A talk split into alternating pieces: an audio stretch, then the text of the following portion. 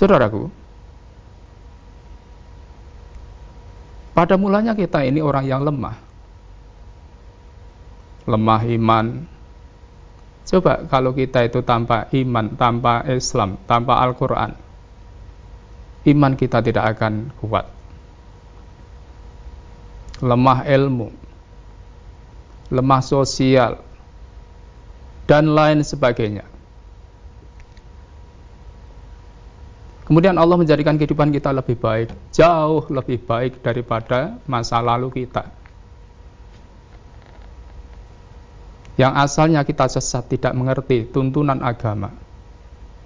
Allah membimbing kita dengan Islam itu, dengan Al-Quran, sehingga kita mendapatkan petunjuk,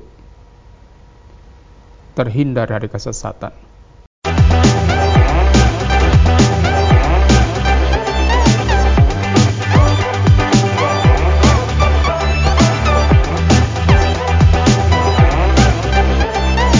Bismillahirrahmanirrahim Assalamualaikum warahmatullahi wabarakatuh Saudara pemirsa channel terpilih MTA TV di mana pun anda berada Puji syukur Alhamdulillah senantiasa kita panjatkan kehadirat ilahi Rabbi Allah Subhanahu Wa Taala atas karunia nikmat dan juga rahmatnya untuk semua di kesempatan awal aktivitas pagi hari ini.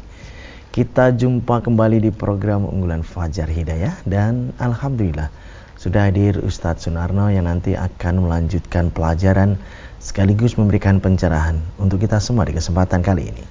Assalamualaikum warahmatullahi wabarakatuh Ustaz. Waalaikumsalam warahmatullahi wabarakatuh. Kabar baik dan sehat pagi ini Ustaz? Alhamdulillah baik sehat. Ya, Alhamdulillah baik. Dan pemirsa nanti bisa bergabung bersama kami di line telepon yang sudah kami siapkan di 02716793000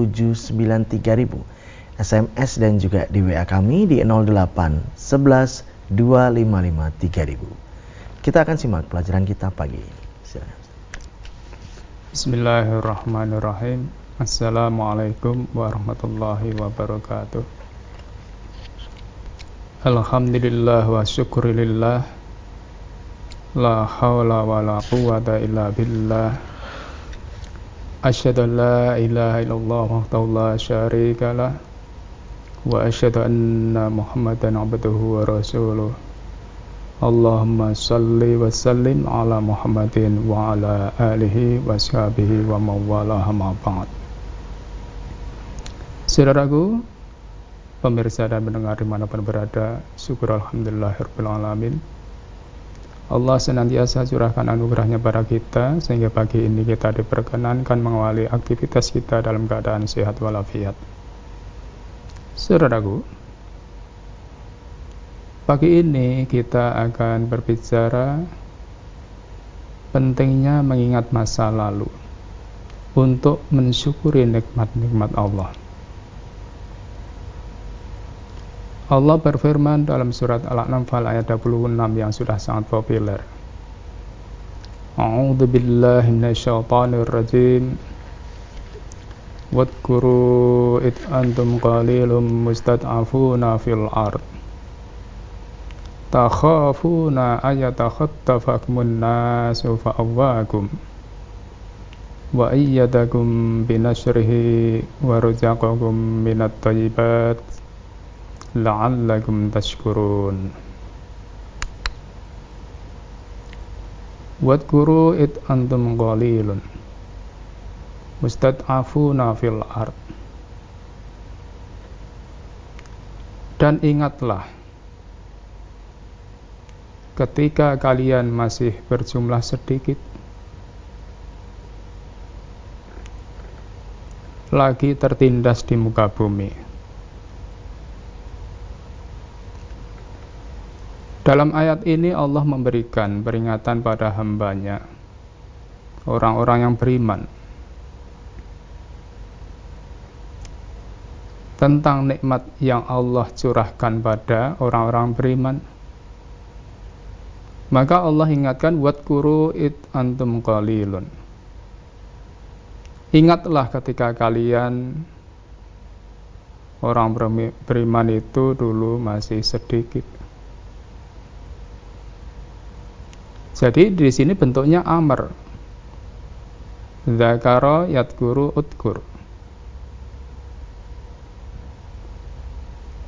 Maka ini menjadikan peringatan bagi orang-orang beriman supaya mengingat masa lalunya.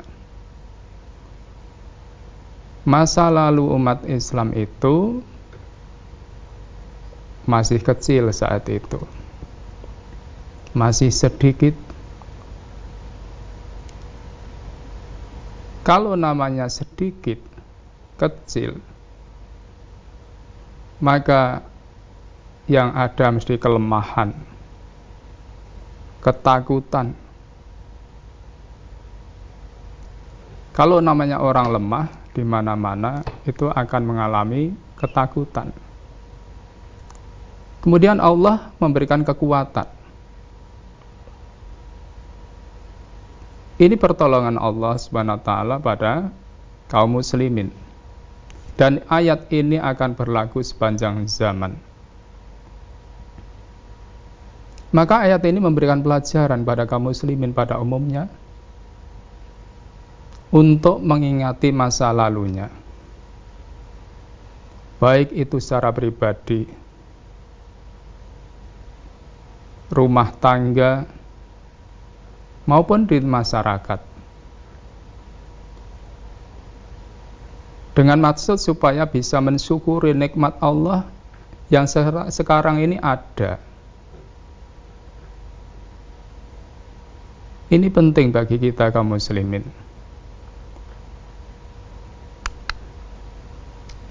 Dalam ayat yang lain Allah juga ingatkan Wadkuru it kuntum qalilam wa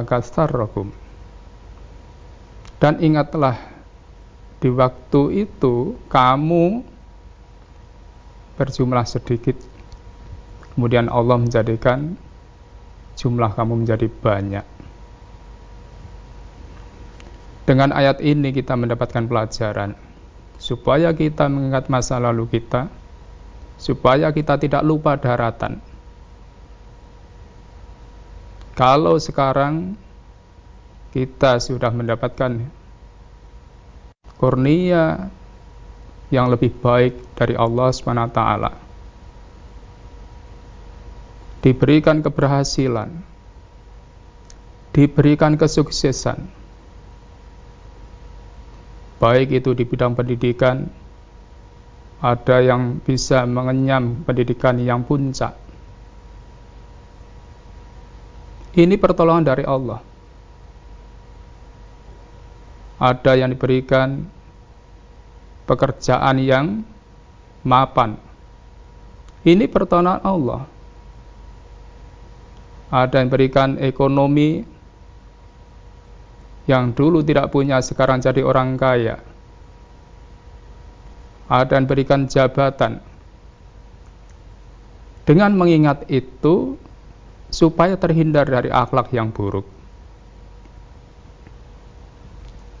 sehingga tidak sombong, tidak takabur, tidak congkak, angkuh ketika sekarang sudah berhasil. Sehingga tidak membanggakan diri, meremehkan orang lain, dan terhindar dari akhlak-akhlak yang matmumah. Karena kita mengingat dulu saya seperti apa, sekarang seperti apa? Sehingga banyak mensyukuri nikmat-nikmat Allah yang sudah dikurniakan pada dirinya. Saudaraku, dengan begitu kita akan tetap tawadu, rendah hati, sopan, santun. Ini akhlak-akhlak yang baik sehingga tetap terjaga. Hablu minallahnya tetap terjaga dengan baik. Hablu minan juga terjaga dengan baik. Dengan perubahan status sosial kita, dengan perubahan apa yang ada pada kita yang sekarang jauh lebih baik daripada dahulu. Saudaraku, Kemudian Allah lanjutkan takhafuna ayatakhattafakumun nas fa'awakum. Kalau namanya orang lemah itu adanya rasa minder, rendah diri, ketakutan. Kalau zaman fase Mekah dulu, karena masih lemah, takut untuk diculik musuh-musuhnya. Kalau zaman sekarang nggak begitu.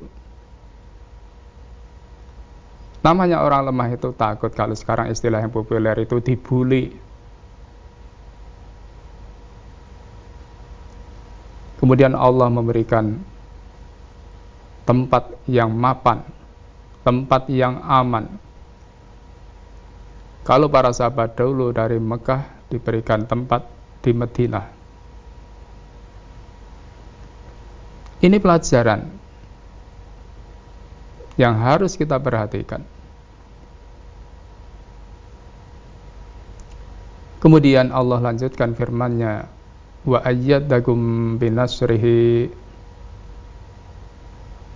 dan Allah menguatkan kamu dengan pertolongannya. Sekarang kamu menjadi orang yang kuat. Dengan pertolongan Allah, Allah menguatkan kaum muslimin. Baik itu secara pribadi, secara kelompok, Allah diberikan ke, memberikan kekuatan pada kaum muslimin. Diberikan kekuatan iman karena iman itulah yang menggerakkan segala aktivitas yang akan membawa kemajuan kaum muslimin itu sendiri. Diberikan kekuatan ilmu pengetahuan. Kaum muslimin banyak yang bisa mengenyam pendidikan Allah berikan kekuatan dari sisi sosial, ekonomi, dan lain-lain. Maka berkat Islam atau Al-Quran itulah yang menjadi sumber kemajuan kaum muslimin. Karena dengan itulah, dengan Islam, dengan Al-Quran itu Allah menguatkan kaum muslimin sehingga adanya kita ini memberikan kemanfaatan bagi umat dan kehidupan. Ini wajib kita syukuri. Saudaraku, pada mulanya kita ini orang yang lemah. Lemah iman. Coba kalau kita itu tanpa iman, tanpa Islam, tanpa Al-Quran, iman kita tidak akan kuat lemah ilmu, lemah sosial, dan lain sebagainya. Kemudian Allah menjadikan kehidupan kita lebih baik, jauh lebih baik daripada masa lalu kita. Yang asalnya kita sesat tidak mengerti tuntunan agama. Allah membimbing kita dengan Islam itu, dengan Al-Quran, sehingga kita mendapatkan petunjuk terhindar dari kesesatan. Saudaraku, kemudian Allah melanjutkan warazaqakum minat thayyibat dan diberinya kamu rezeki yang baik-baik. Coba mari kita ingat pada diri kita. Apa yang kita tidak diberi oleh Allah Subhanahu wa taala? Rezeki itu tidak hanya dari sisi materi. Namun Allah memberikan bermacam-macam nikmat. Cukup pangan, cukup sandang, papan, dan segala fasilitas hidup yang layak. Ini semua kurnia dari Allah Subhanahu wa taala. Maka kita-kita ini wajib bersyukur pada Allah SWT. Maka berkat Islam, berkat Al-Quran, kita diberikan banyak hal yang sebelumnya tidak terbayangkan. Sehingga hidup kita secara jasmaniyah, rohaniyah, duniawiyah, roh, akhirat, kita diberikan insya Allah Secara rohaniah kita diberikan ketenangan, ketenteraman, sehingga ada harapan hidup kita bahagia di dunia sampai di akhirat kelak. Kemudian Allah mengunci ayat la'allakum tashkurun agar kalian bersyukur pada Allah Subhanahu wa taala. Syukur dengan maksud untuk lebih mentaati pada perintah-perintahnya, menjauhi larang-larangannya. Itu dalam rangka kita untuk mensyukuri nikmat-nikmat Allah itu tadi. Maka marilah saudaraku, mari kita terus kita tingkatkan syukur kita kepada Allah SWT atas nikmat-nikmat yang Allah kurniakan pada kita. Karena sesungguhnya Allah memberikan nikmat pada hambanya itu dalam rangka untuk menguji.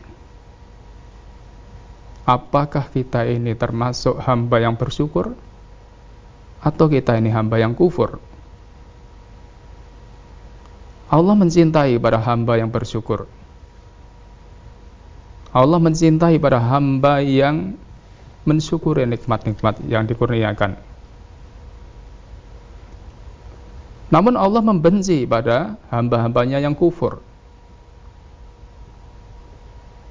Kalau kita bersyukur, kita sudah paham. Allah akan menambah nikmat yang sudah ada pada kita. Ini kalau kita bersyukur. Namun kalau kufur, nikmat yang ada akan dijabut akhirnya diganti dengan azab yang pedih.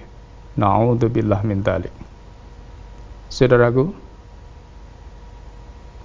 dengan ayat ini mengingatkan pada kita semuanya bagaimana kita harus hidup. Kita banyak mensyukuri nikmat Allah, kita mengingat masa lalu kita. Dan sekarang kita jauh lebih baik itu semuanya berkat pertolongan Allah Subhanahu wa taala. Dan karena iman, karena Islam, kita jauh lebih maju. Maka dengan ini, mari betul-betul kita renungkan sehingga kita semoga menjadi hamba yang bersyukur. Begitulah saudaraku, mudah-mudahan bermanfaat untuk saya dan kita semuanya. Terima kasih. Ya. Baik, Pemirsa Anda bisa bergabung bersama kami di line telepon 02716793000, SMS dan juga di WA kami di 08112553000. Namun sebelumnya kita akan simak beberapa informasi dalam rangkaian jeda pariwara berikut ini. Baik saudara pemirsa channel terpilih MTA TV di mana pun Anda berada, terima kasih Anda masih setia bersama kami khususnya di program unggulan Fajar Hidayah pagi ini. Kesempatan pertama kami persilakan di line telepon 02716793000. Halo, Assalamualaikum. Halo, Assalamualaikum. Waalaikumsalam warahmatullahi wabarakatuh. Yang siapa di mana Bapak? Waalaikumsalam warahmatullahi wabarakatuh. Yang siapa di mana Bapak? Pak Hadi Palembang. Ya, silakan Pak Hadi. Pak Hadi Palembang. Silakan Pak Hadi. Assalamualaikum warahmatullahi wabarakatuh, Pak Ustaz. Waalaikumsalam warahmatullahi wabarakatuh. Monggo Bapak Ati Palembang.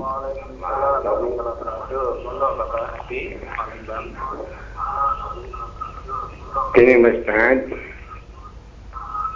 saya mau tanya masalah ya mungkin dua tema ini Mas Ustaz. Saya mau tanya masalah yang mungkin dua tema ini Mas Ustaz. Masalah zakat Ustaz. Zakat uang sejuta itu kan cuma selawe ribu, dua puluh lima ribu. Tapi kok jarang yang melakukannya, ini kan wajib.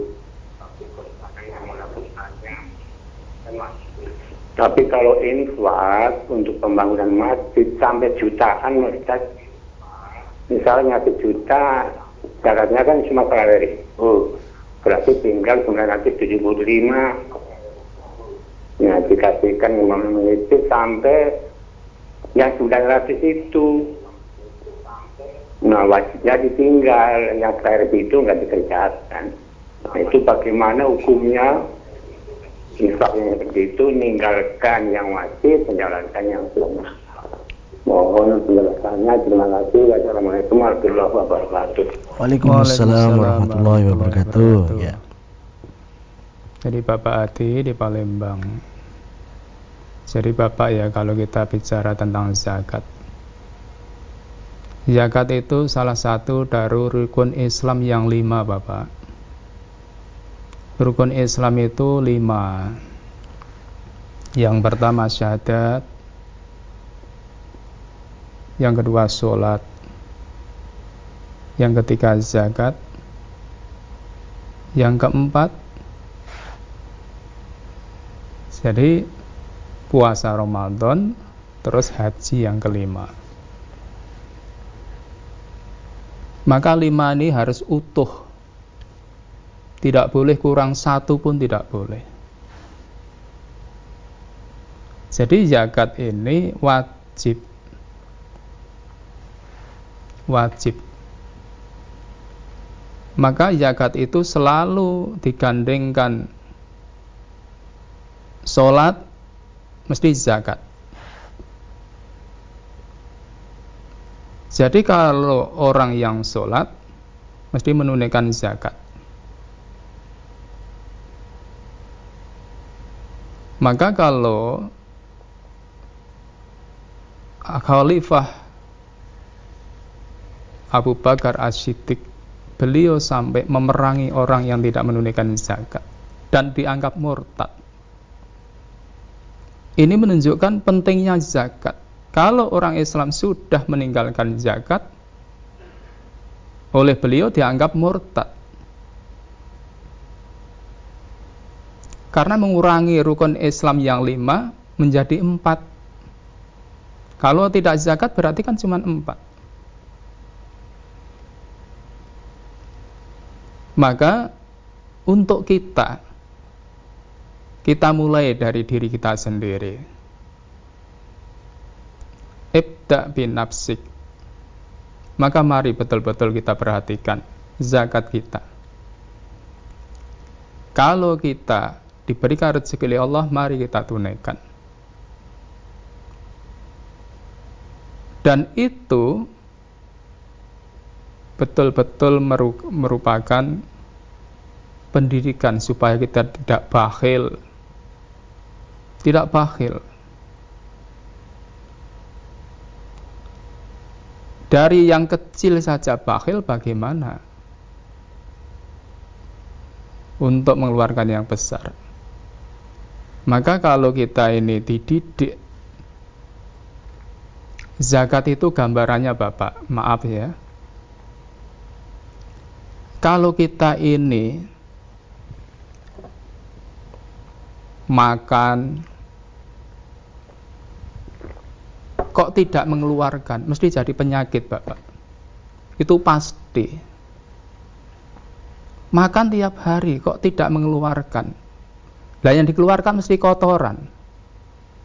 Lah zakat itu kotoran harta benda kita. Kotoran harta benda kita. Maka supaya tidak sakit, kotoran harus dikeluarkan. Maka kita-kita ini jangan sampai suka menerima rezeki dari Allah namun tidak suka mengeluarkan zakatnya. Karena zakat itu digambarkan seperti kotoran. Sama dengan kita, kalau kita makan tiap hari kok tidak mengeluarkan, tidak membuang secara rutin mesti jadi sakit kita. Kalau sakit nanti dipaksa untuk keluar yang lebih banyak biaya dananya. Namun kalau kita mengeluarkan kotoran itu dengan rutin jadi sehat. Itu gambaran-gambaran yang kadangkala perlu dijelaskan. Kenapa kita harus iman mengeluarkan zakat? Uang zakat itu kotoran. Kotoran. Maka kita-kita ini, mari kita sadari betul. Supaya kita hidup sehat, harta kita bersih, kita terhindar dari kebahilan, zakat itu harus kita tunaikan. Dan itu rukun Islam yang lima tidak boleh ditinggalkan salah satunya. Lah kemudian kalau kita infak sekian, sekian, sekian, kalau zakat kok tidak ditunaikan, tetap dosa. Tetap dosa. Karena yang wajib tidak ditunaikan. Lah ini perlu penyadaran pada umat. Betapa pentingnya zakat itu. Jadi kalau kita itu infak namun tidak bayar zakat tetap dosa. Tetap dosa. Maka tentu kita tidak ingin mendapatkan dosa karena kita tidak menunaikan rukun Islam yang lima yang mestinya harus kita tunaikan. Begitu Bapak, betapa pentingnya zakat ini harus kita perhatikan. Mudah-mudahan bisa dipahami. Terima kasih. Ya. Kita beralih di SMS dan WA Ustaz. Dari Bapak Supriyono yang ada di Batang menanyakan tentang keutamaan membaca surat Al-Kahfi di malam Jumat Ustaz yang dibaca itu seluruhnya atau 10 ayat awal dan 10 ayat akhir Ustaz. Ya Bapak Supriyono ya di Batang ya. Jadi Bapak ya, jadi secara umum dalam membaca Al-Quran itu tidak cukup dibaca Bapak, tapi untuk beri. Jadi untuk dipahami. Jadi Al-Quran itu tidak hanya untuk mencari ganjaran dalam membacanya. Itu surat apa saja Namun Al-Quran itu untuk dipelajari apa isi dari yang kita baca itu. Contoh saja umpamanya tadi yang ditanyakan surat Al-Kahfi. Dalam surat Al-Kahfi itu kan kita di ayat pertamanya kita membaca Alhamdulillahilladzi anzala ala abadihil kitab walam yaj'allahu iwaja. Segala puji bagi Allah yang telah menurunkan kitab suci Al-Quran pada hambanya. Al-Quran. Yang dalam Al-Quran itu tidak ada kebengkokan. Tidak ada kesalahan jadi dalam membaca ayat itu kita didalui dengan kalimat Alhamdulillah. Ini kan kita harus bersyukur. Karena kalau kita itu mempelajari Al-Quran, berarti kita hidup ini akan lurus. Karena dalam Al-Quran tidak ada. Ajaran yang melenceng itu tidak ada. Maka kalau kita ingin dalam hidup tidak melenceng dari kebenaran, ya Al-Quran itu.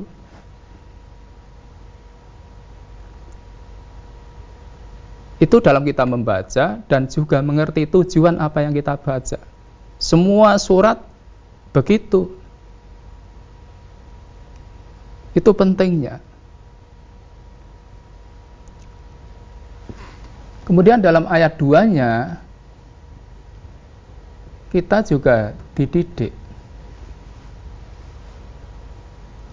qayyiman sebagai bimbingan yang lurus. Jadi Quran itu sebagai bimbingan yang lurus supaya kita hidup. Sebagaimana kita mohon kepada Allah ihtinas syiratal mustaqim. Ya Al-Qur'an itu. Liyundira ba'san syadidan. Dan juga untuk mengingatkan bagi orang yang tidak memperhatikan petunjuk yang mestinya dipelajari, dipahami, diamalkan diingatkan orang yang kafir, orang yang kufur pada Al-Quran akan mendapatkan azab yang sangat dahsyat.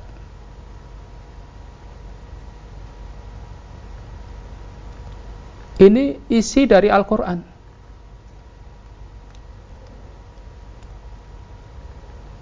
Maka kita, mari betul kita perhatikan.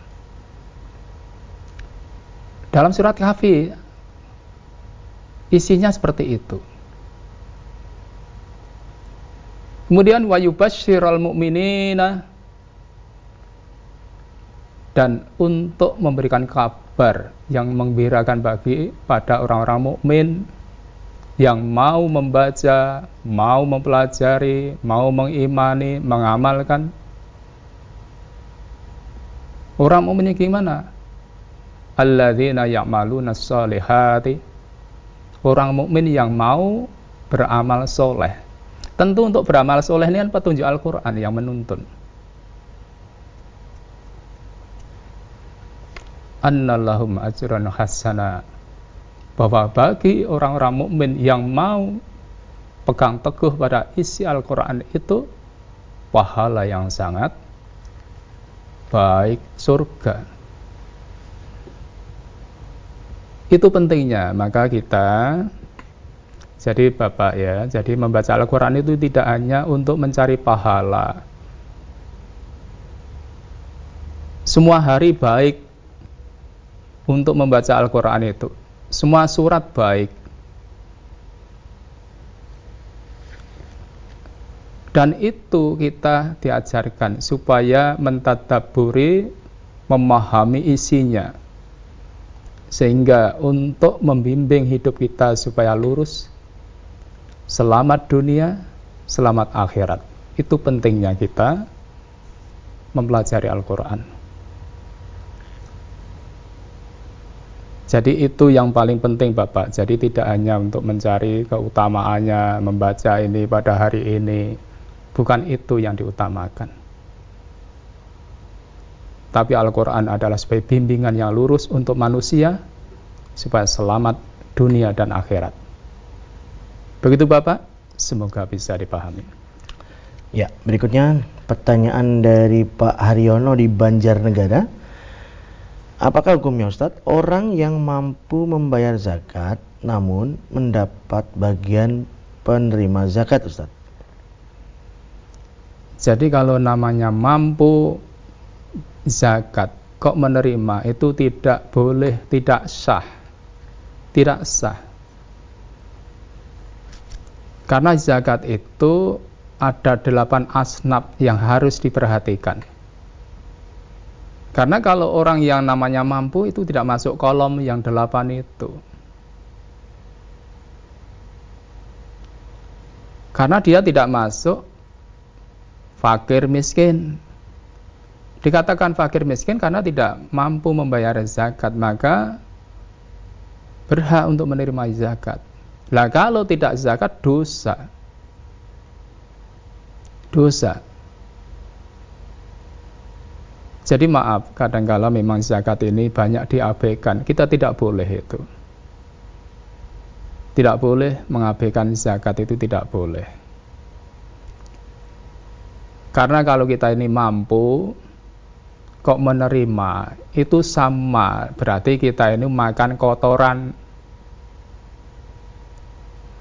makan kotorannya, hartanya orang-orang yang bayar zakat itu. Masa kita mentolo dan mau gitu loh. Karena kita mampu diberikan kurnia oleh Allah kemampuan.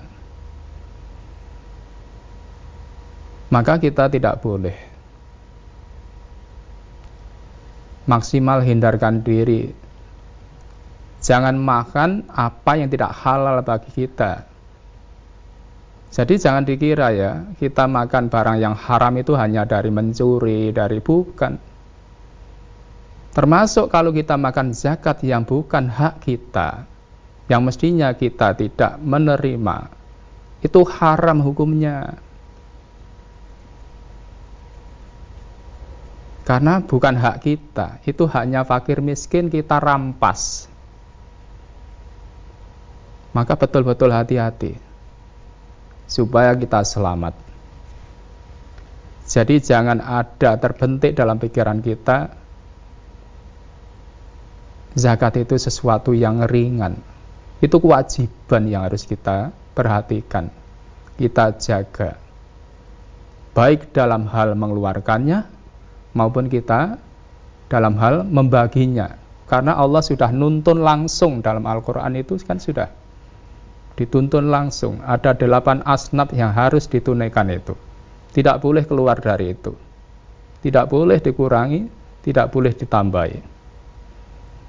Maka dari delapan asnaf itu, mana yang paling diutamakan, itu yang didahulukan. Maka kita hati-hati dalam hal zakat ini.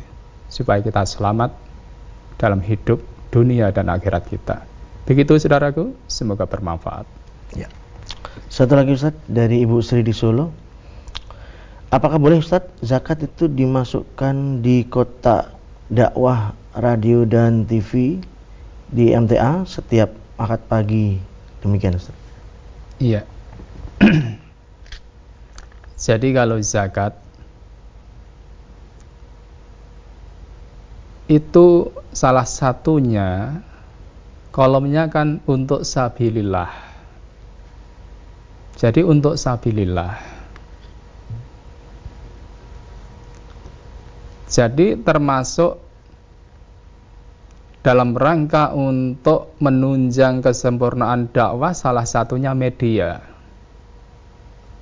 Nah media itu harus didanai. Karena bagaimanapun la yatimul wajibu illa bihi fahuwa wajib. Tidak sempurnanya suatu kewajiban kecuali dengan sarana itu itu menjadi wajib. Maka salah satunya zakat itu untuk sabilillah. Maka boleh karena itu salah satu sasaran yang harus ditunaikan dalam hal zakat. Jadi boleh. Begitu Ibu, semoga bisa dipahami. Ya. Baik Ustaz kami sampaikan terima kasih atas tausiah dan pelajaran di pagi ini Ustaz. Assalamualaikum warahmatullahi wabarakatuh. Waalaikumsalam warahmatullahi wabarakatuh. Baik saudaraku pemirsa channel terpilih MTA TV di mana pun Anda berada Demikian tadi telah kita simak dan ikuti bersama program unggulan Fajar Hidayah pagi ini Kita jumpa kembali di kesempatan mendatang dan saya Tommy Al-Fatani pamit undur. Alhamdulillahirrahmanirrahim Subhanakallahumma wa bihamdika Asyadu an la ilaha illa anta astaghfirullah wa atubu Assalamualaikum warahmatullahi wabarakatuh